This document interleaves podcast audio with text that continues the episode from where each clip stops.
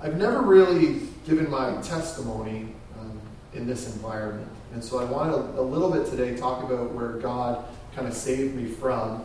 Um, I think it'll create some context for where we're going. Um, growing up for me, being good was extremely important. I grew up in a home where my parents had Christian values, and so they taught me uh, the words of Scripture, and I think they did a really good job at it. When I think about myself um, and how I want to raise my own kids, I think if I can do half as well as my parents did, I think I'll be doing okay. Um, so my parents taught me about Jesus from the very beginning. They, they entered us into a program called Awana at one point. And Awana is memorizing scripture verses. Um, there was a problem, though, with Awana, and as things, as you'll see in my story, kind of go forward, that Awana rewards memorizing verses with badges. And what essentially happened to me was that I started to see that I needed to do good things in order to receive a reward. And that what I did defined then who I was. And so being good was incredibly important. And, and what I became to realize is like I needed to live my life for God. And if I lived my life for God, and if I did everything that would obey him, then he'd look at me and he'd accept me more. But then if I did bad things, then he would disapprove of me less. Now, if you understand the gospel, you'll, you'll know that that is like a bit of a faulty worldview, that what I do leads to who I am. But it's also the way that our world believes that um, if you are an athlete, then your only value to the world is that you are an athlete. That is your full and formal identity. As we've talked about before, if you find your identity in temporal things, your identity is temporal. For example, if you find your identity in your family, what's going to happen if anything were to happen to your family? Your entire world would be rocked. If your identity is in the eternal, then it supersedes the temporal things and your identity will be forever. But growing up for me, my identity was found in the fact that I could do good things, perform, and therefore have looked down upon me. People would look on me and say, This person is of value. Uh, growing up for me, church was not who we are, church is where we went. And so, because church became something of a place that I went, I had a place in which I was able to perform. And I would try to volunteer at everything that I could so that I could, again, manage um, my own self image. Christianity was something I did, it was not who I was. It was behavior modification at its best. Not there was no sense of like spending time alone with Jesus. There was no sense of doing daily devotions. It was I'd rather be out there doing something for God or something for somebody rather than spending time getting to know Him and growing in this relationship with Him. And so very quickly, Christianity, in my worldview, became this religion of things that I did. And I had friends, and it was the exact same thing. And very quickly, my friends started turning the ways and going the ways of what the world said was a lot more fun. Because, in all honesty, if my identity was coming from the things that I did, that's not a lot of fun because that's very much religion based. Do this, receive this reward. And so my friends started seeing, well, whoa, uh, hold on a second here. This way of life isn't very fun. I bet you that way of life is going to be a lot better. Because if what I did equals who I was, well, this is stuff's a lot more fun, and therefore I can have this sort of identity. And I eventually decided that I'm going to go to Christian University, once again, another check mark on my Matt did good list, uh, thinking that I could become a youth pastor and then encourage other kids to go and do more good. Because we're just a bunch of Christians, a bunch of do gooders. And so I went away to school, and in my very first week in my frosh week, this would be that time where God really slammed me in the face and he's he, we were sitting there in like this frosh week, and frosh week at secular university is very different than frosh week in Christian university. Uh, you, you, do not have kegers, keg stands, and all of these different things. Um, you do not get painted purple if you're an engineer, although that seemed pretty fun. Um, no, you go to like a retreat center and you get taught the Word of God, and you, you did like youth style games, um, like capture the flag and stuff like that. And then you, you tried to find like the perfect match for your description soulmate that you were going to find at university. So a lot of people ended up spending $10,000 um, for a girlfriend, not for much else if you go to Christian college or whatever. So, anyways, and fiance and wife, which I guess is valuable. So, anyways, I'm there and I'm sitting in the row in the seats, and um, at one point, our dean of students, who became one of my mentors, said to all of us, Okay, everybody, I want you to go and spend half an hour alone with God. And some of you have heard this story before, but I remember sitting there going, what the heck am I going to do for the next half an hour?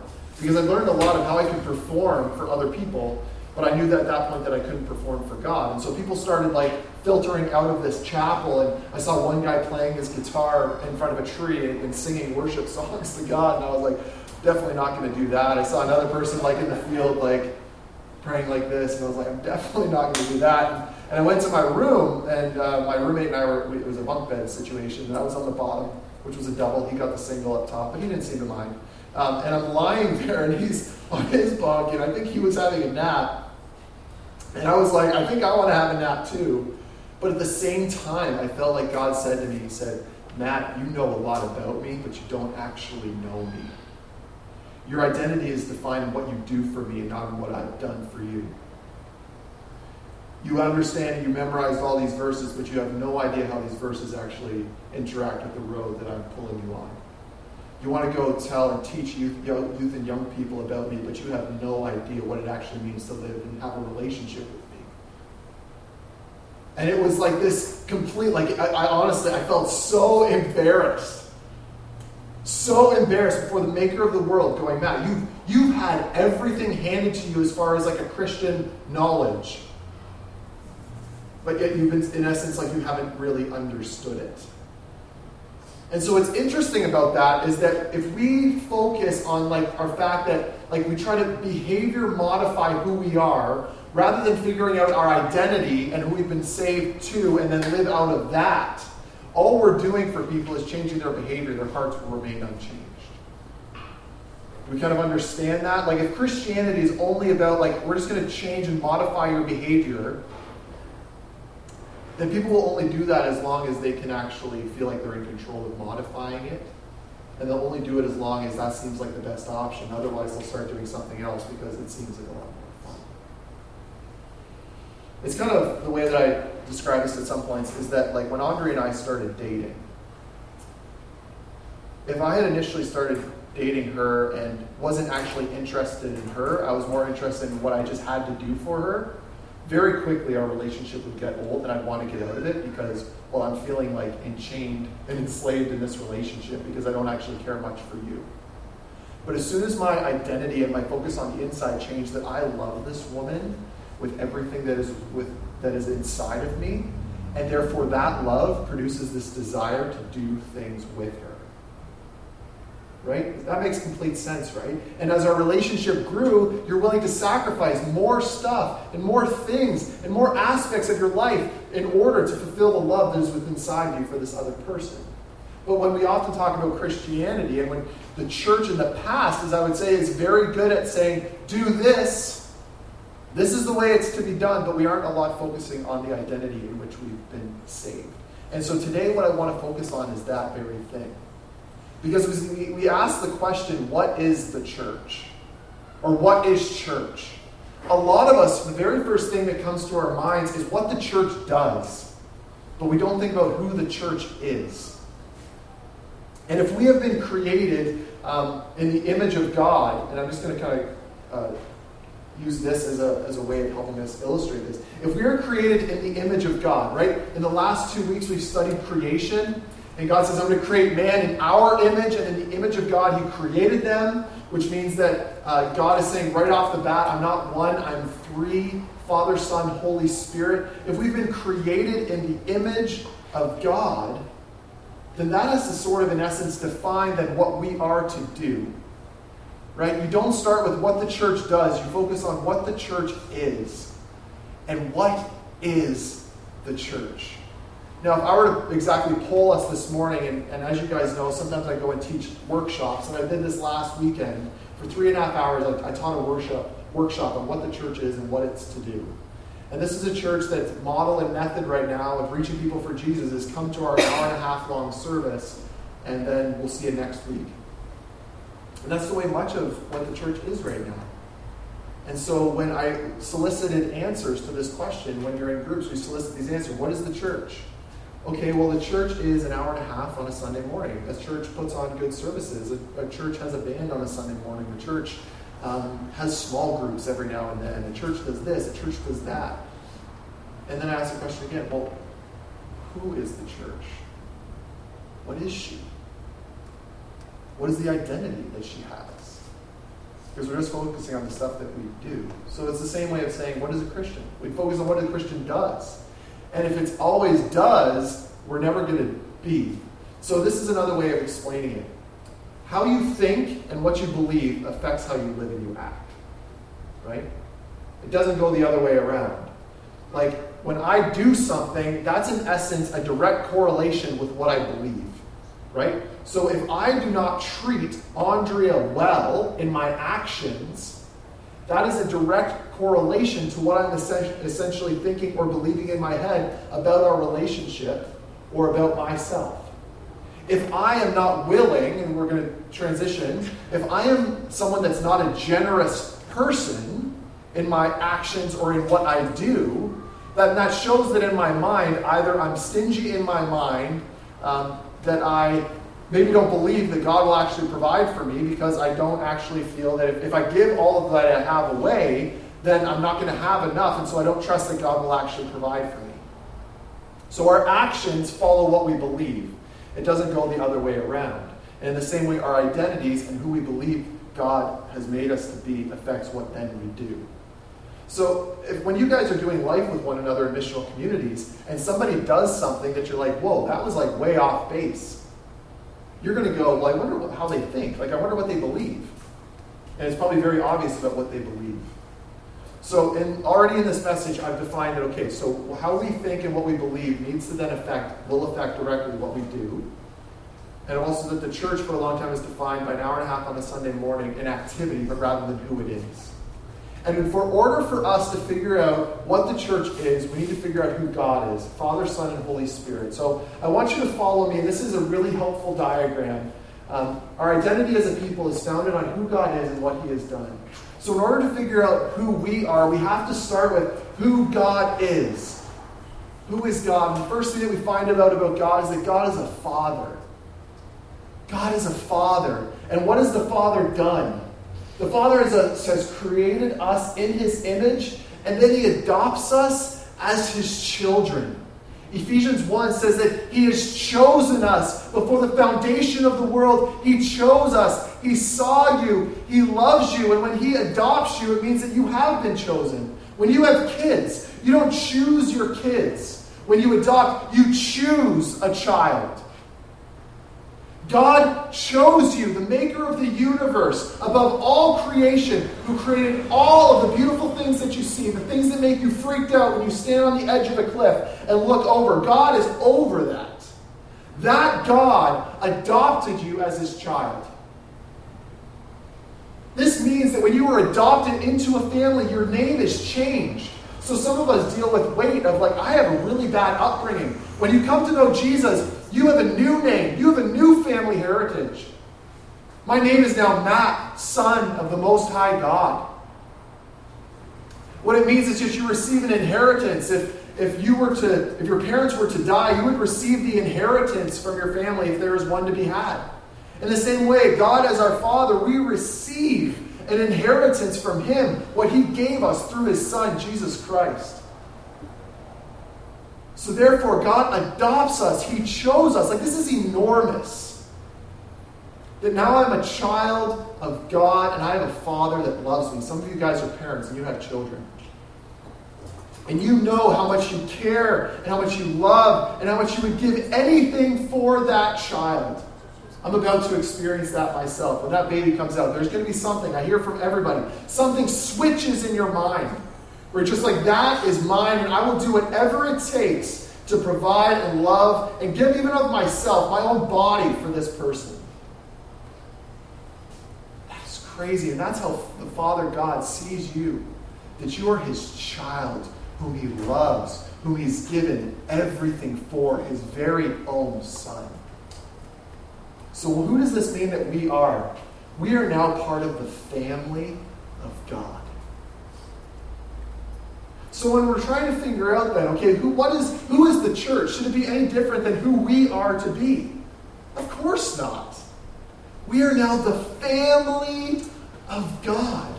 So, number one, the church is a family that loves one another, that does life with one another, that's part of a community with one another. I heard of a person recently who was in their church, and they welcomed somebody who came into the church and said, Hello, Sister Mary. And Mary said, You're not my brother. Don't, don't say that to me. And this person was like, What? We are part of the same family. We have been adopted into the family of God, and He is our Father, and we share the same inheritance. We are the, part of the same family, and the shame in that is, is that, is that if she doesn't want to be his brother now, she probably won't want to be his brother for all of time and eternity. Right? If he doesn't want it now, she probably doesn't want it then. She has no idea what she is missing. What this means for us as a church is that when we come in here on a Sunday and when we're doing life together in the week, we are a family that loves and cares and serves. Some of us don't have good family backgrounds. And so, what this means is that we can help redefine for you what a healthy family is. If you can't put yourself down or lay yourself down for somebody else who's part of the church, the church that you're a part of, then you're not really willing to sacrifice for the family. This has been one of like the hardest things for me to wrap my mind around because some of you and people out there are very difficult to deal with. But if I were to see my neighbor, the single woman who's got addictions, if I were to see her as my mom, how would I treat her? If I see the people that live across the street from me, like my grandmother, how would I treat them?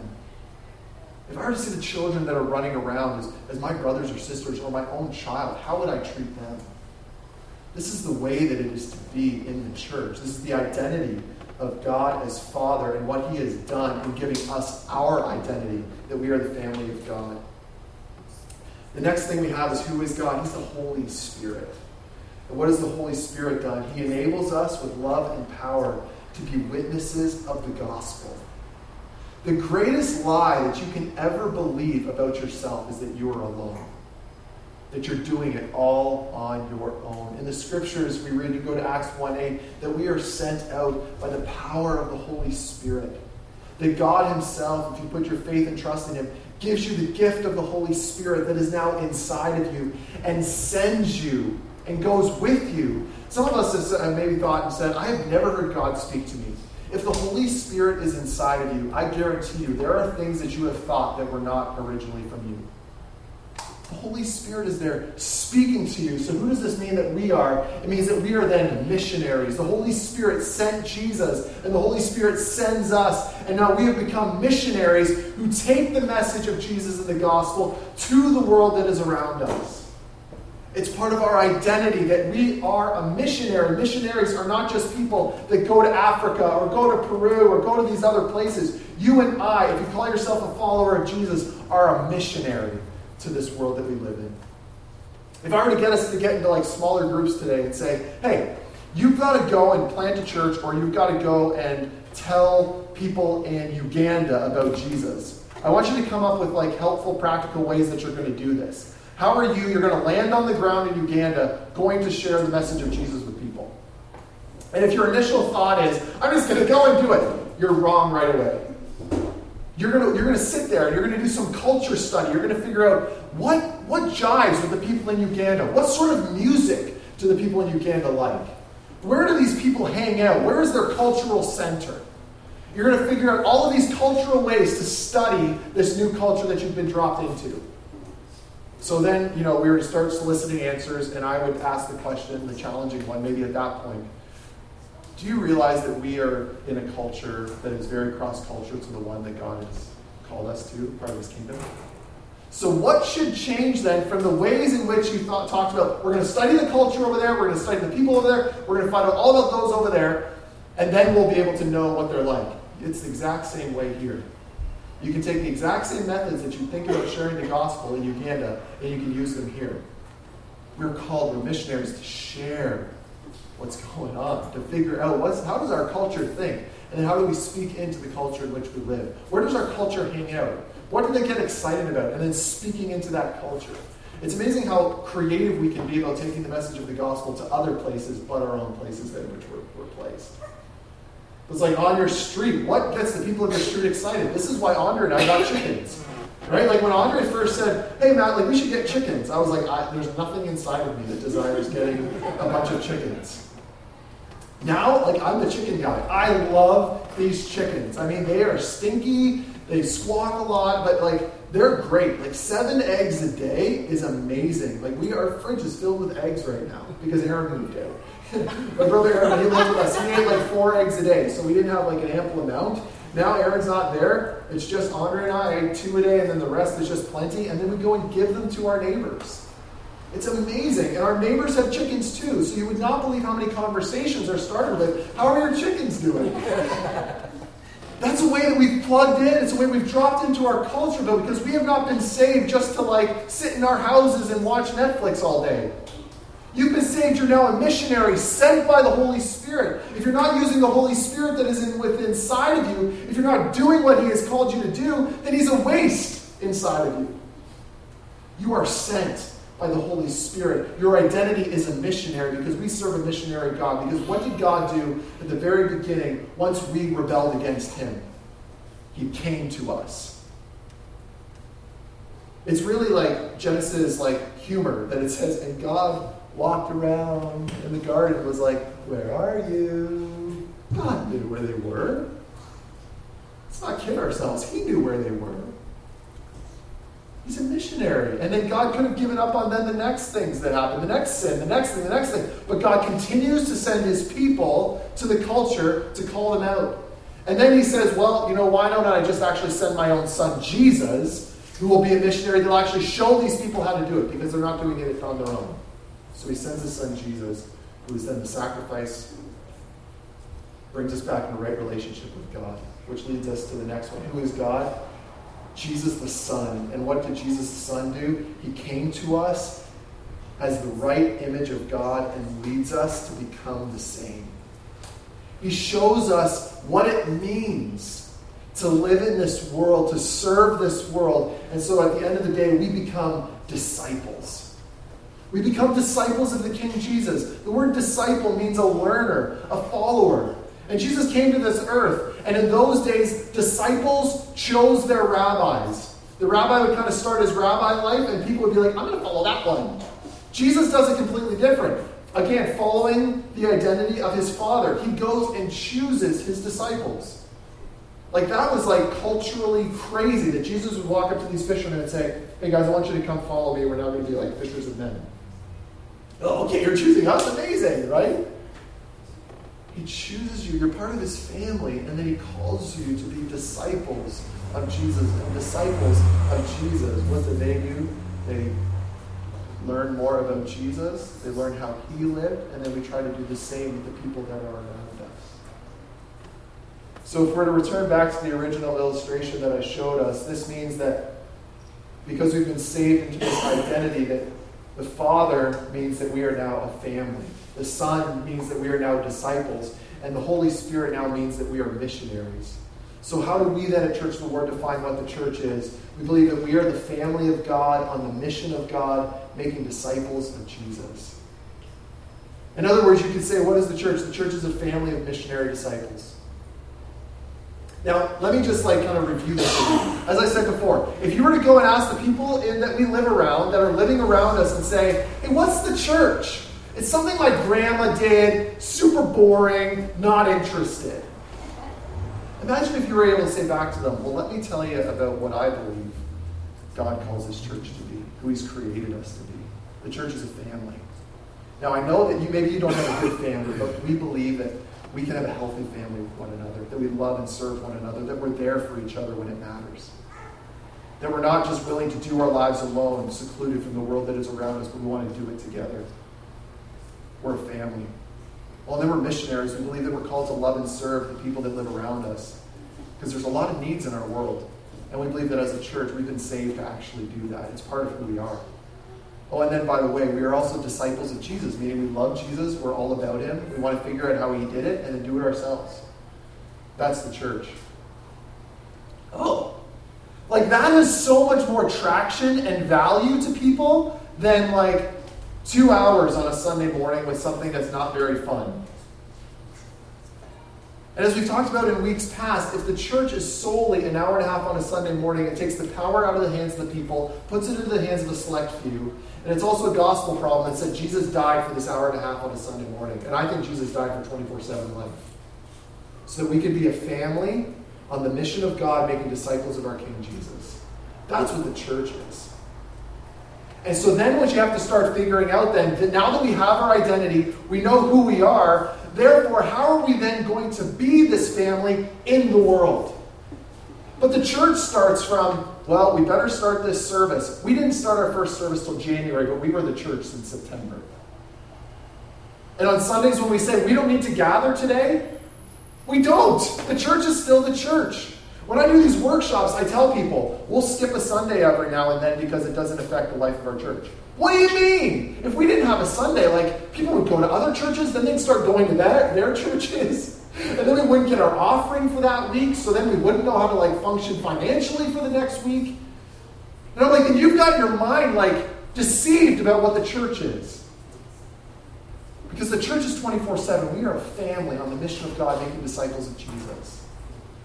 We are a family of missionary disciples. And so then, now that we have our identity, as I said, then we can figure out what we're going to do. And we just believe that the most effective way to be the church is to be in communities that we call missional communities communities of people following Jesus together in their neighborhoods. Right? Like, what if you Christians over there huddled up and like loved Jesus and served the neighborhood around you and had family meals together? Wow, that could be effective. And then what if you guys over there did the same thing? Like, why would we want you traveling 40 minutes to get here to do dinner? Like, just walk down the street for five minutes and make it there. Like, it's amazing. The last church I worked at, like, I mean, I, I loved my time there. I learned so much. But one morning I was sitting there in the auditorium with 800 people. And I just thought in my head, I thought, wouldn't it be amazing if everybody of these 800 people, if we just like in the middle of this, like the service right now said, okay, we're just gonna like, pause. I want everybody that lives in the south end of the city to go over there. I want everybody that lives on the east side of the city to go over there. I want everybody that lives on this side of the city to go over here. Okay, now I want you guys to pray with one another about your neighborhoods, and I want you to start hanging out together in your neighborhood. At one point, I actually suggested, have we ever thought about maybe doing small groups geographically, like saying, you guys do small groups over here together? Well, yeah, we tried that, but nobody showed up. What a shame. God cares. He's placed you in your neighborhood. He's placed you in your home. If you've got a mortgage, if you pay rent, like if God owns all that we have and he sees that you're paying half of what you make on your mortgage or on your rent, do you not think that he would then care about where you're placed? That half of your resources are going to where you live. So if, if half of your resources is going where you live and he owns everything, then you're spending half of his resources on where you live. Should you not take that more seriously? Probably. If the greatest area of your debt is where you live, and God owns it all, then he cares about you paying off that debt where you live. Like, when you start seeing it through that lens, like, for a lot of people, I'll talk about this with folks, and they're like, that makes so much sense.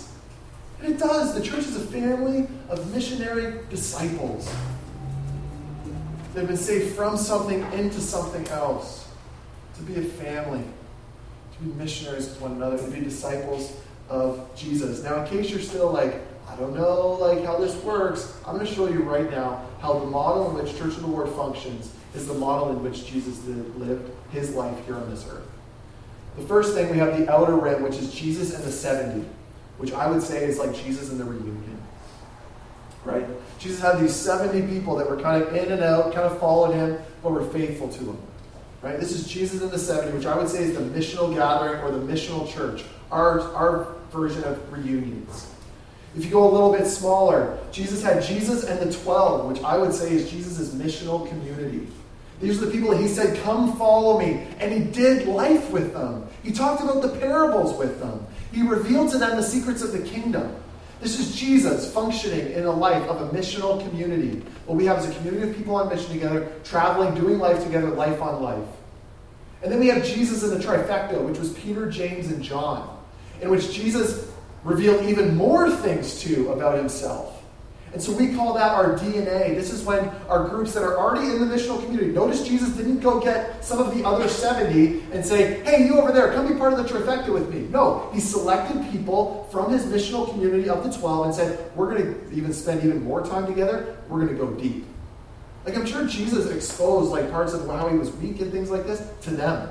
Like, obviously, I can't imagine the DNA with Jesus because in our DNA, we confess our sins to each other. Jesus never sinned. So, like, that would be awful, right? I mean, sweet, because you're, you're uh, sweet because you're with Jesus, like, Son of God. But, like, he never sat there and went, yeah, like, struggled with lust this week. Like, yeah, that was that was rough. Like, no, like he, he never had to do anything. But imagine like the life giving things, and then like the transfiguration. Like, can you imagine being there with Jesus? Like, that's amazing. Like, that was a, probably a crazy DNA night. But anyways, Jesus is a trifecta. Is the DNA, and then Jesus himself was a missionary.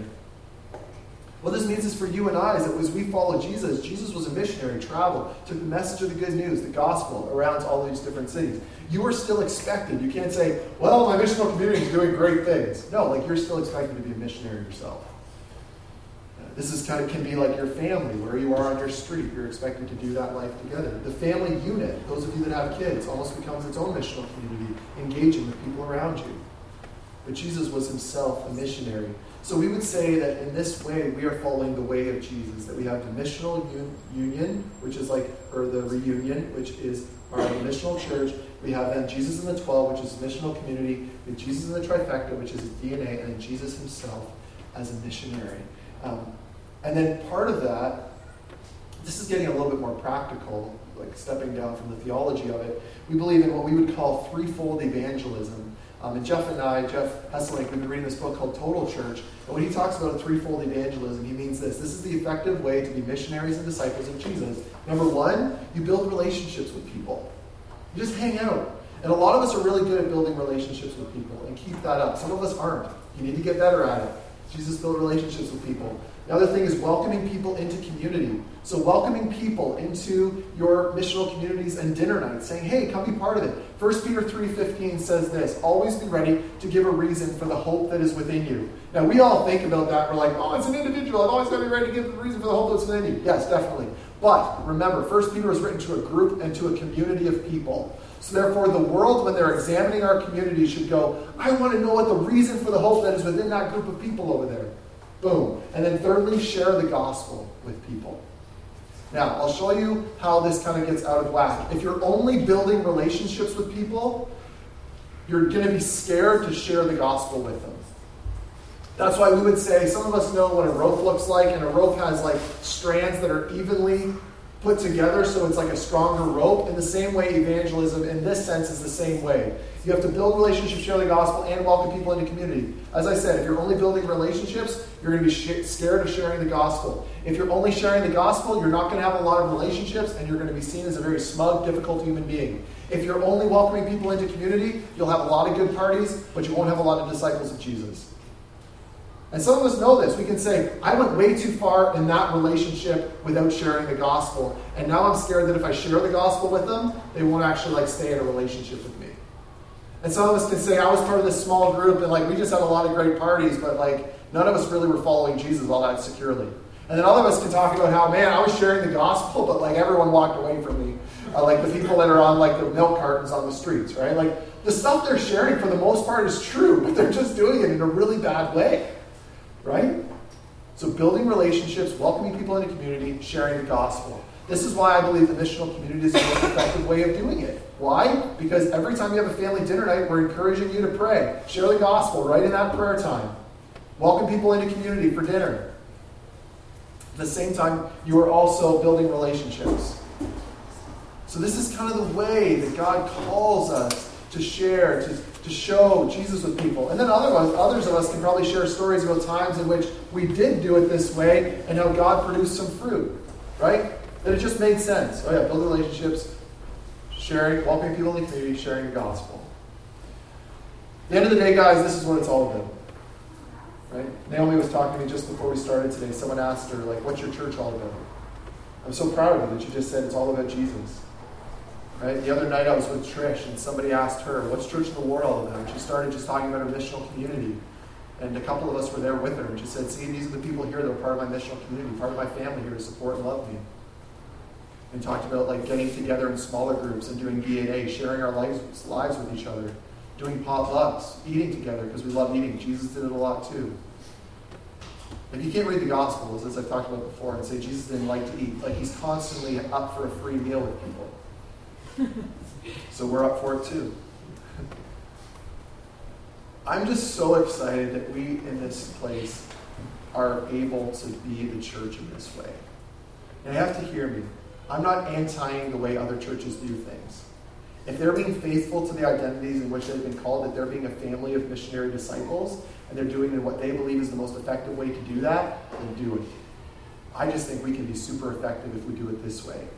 Because we're not just looking for converts, people that say, Yeah, I believe in Jesus, and then don't live like him the rest of the week. We're looking for disciples of Jesus. And you can't be a disciple of Jesus and be a good one outside of a missional community. I don't think so. Try to do life alone. When you're in a missional community, they force, you're forced to get better. You're forced to confront the stuff in your life that just isn't going well, or the blind spots in life. And you do life with each other. You can lean on each other. You're not alone anymore. So, this is what the church is it's a family of missionary disciples. We are a family on the mission of God. Once again, making disciples of Jesus. That's what Church of the Word is. I hope you're excited about it. I know I'm pumped up about it. And you have to hear me. Growing up for me, as you can tell, this wasn't the understanding of church that I had. That doesn't mean your understanding of church can't change. And then God saw fit to use me to plant one in this way. Like, isn't that crazy how God does that? He takes this legalistic, frustrated person the gospel wasn't affecting on the inside. He says, I'm going to use this person eventually to plant a church. It's going to be different. You know what's exciting about Church of the Word? People that don't believe in Jesus think this is like the best thing ever. They're like, that makes so much sense because they're already like, they don't ever face the awkwardness of, well, what am I going to do with my neighbor? Like, some, what am I going to do when my neighbor comes over, invites me over, and they ask me if I want a beer? Like, I believe that the Bible says there's nothing inherently wrong with drinking alcohol. It's how much you drink that, that the Bible speaks about. So go over, like, if, if you just have chose not to, don't, and don't get weird about it. But our neighbors, they don't get weird about what am I going to do when I invite the Christian over? Like, oh, is that going to be weird? They don't think like that. They're just like, I'm just going to have my neighbor over. We're going to hang out. The Christians on the other side are getting all insecure. Don't be insecure. Love Jesus.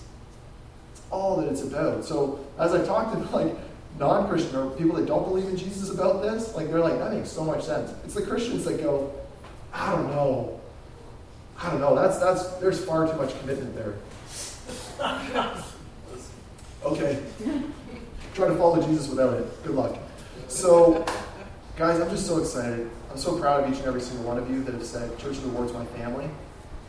And every time you talk about this church, I hope that you talk about the fact that we're a family. One last story, and then we'll end. Um, little Matt, Julie's son, um, I'm his big brother. And one day he told his teacher at school, she said, he said, uh, I'm going to have a new brother or sister born in June. And the teacher was like, uh, okay. Called Julie that night and said, hey, I hear congratulations are in order. You're going to have a baby in June. And she was like, no, I'm not going to have a baby in June. And she's like, well, your son thinks that you are, so maybe get that one figured out. She's like, oh, I get it. There's some people in our church family that are having a baby, and he's due in June. Little Matt, as a six year old kid, was already thinking about the other kids in his church as his church family, as his brothers and as his sisters. Mm. That is crazy. And if we can teach the next generation of people that the church is a family of missionary disciples, wow. Because I've heard some of you guys as parents talk about how your kids talk about going to church, or that you, they only connect with God when they're at church. Let's slap that in the face because that's not the gospel. That's not what we've been saved for. Church is not a place we go and perform. Church is a place we go and be ourselves because we're okay to be there and do that. We're a family of missionary disciples. Let's pray, and then we don't have any songs to close us off today, but let's just take some time to spend some time together. Uh, as we do every week, please help pack up. There's already been a lot of people here since 8.30 this morning kind of started setting up. So let's all do our part in cleaning and packing up. And uh, yeah, if you're part of the missional community, you haven't gone through the primer yet, there's primers back there, which is our form of our missional communities, really signing on to membership part of Church of the Word and figuring this whole mission thing out for the next year. Let's pray. Heavenly Father, I thank you so much for who you are. I thank you for using us. I thank you, God, that you saved us to be a family of missionary disciples. I thank you that you've adopted us. I thank you, Jesus, that you show us how to be your hands and feet in the world. And I thank you, Jesus, that for your Holy Spirit, that when we leave this place, we don't go out alone, that you're with us all the way. You're inside of us. So that our thoughts, we can't even trust them as our own, that they might be yours. So may we listen to that voice that is inside us. Thank you, Jesus. We love you. May we see that this expression this morning, God, is just one small, teeny, tiny part of what Church of the Lord really is. And I thank you for our missional communities. Continue to encourage and equip them. Pray this in your name. Amen.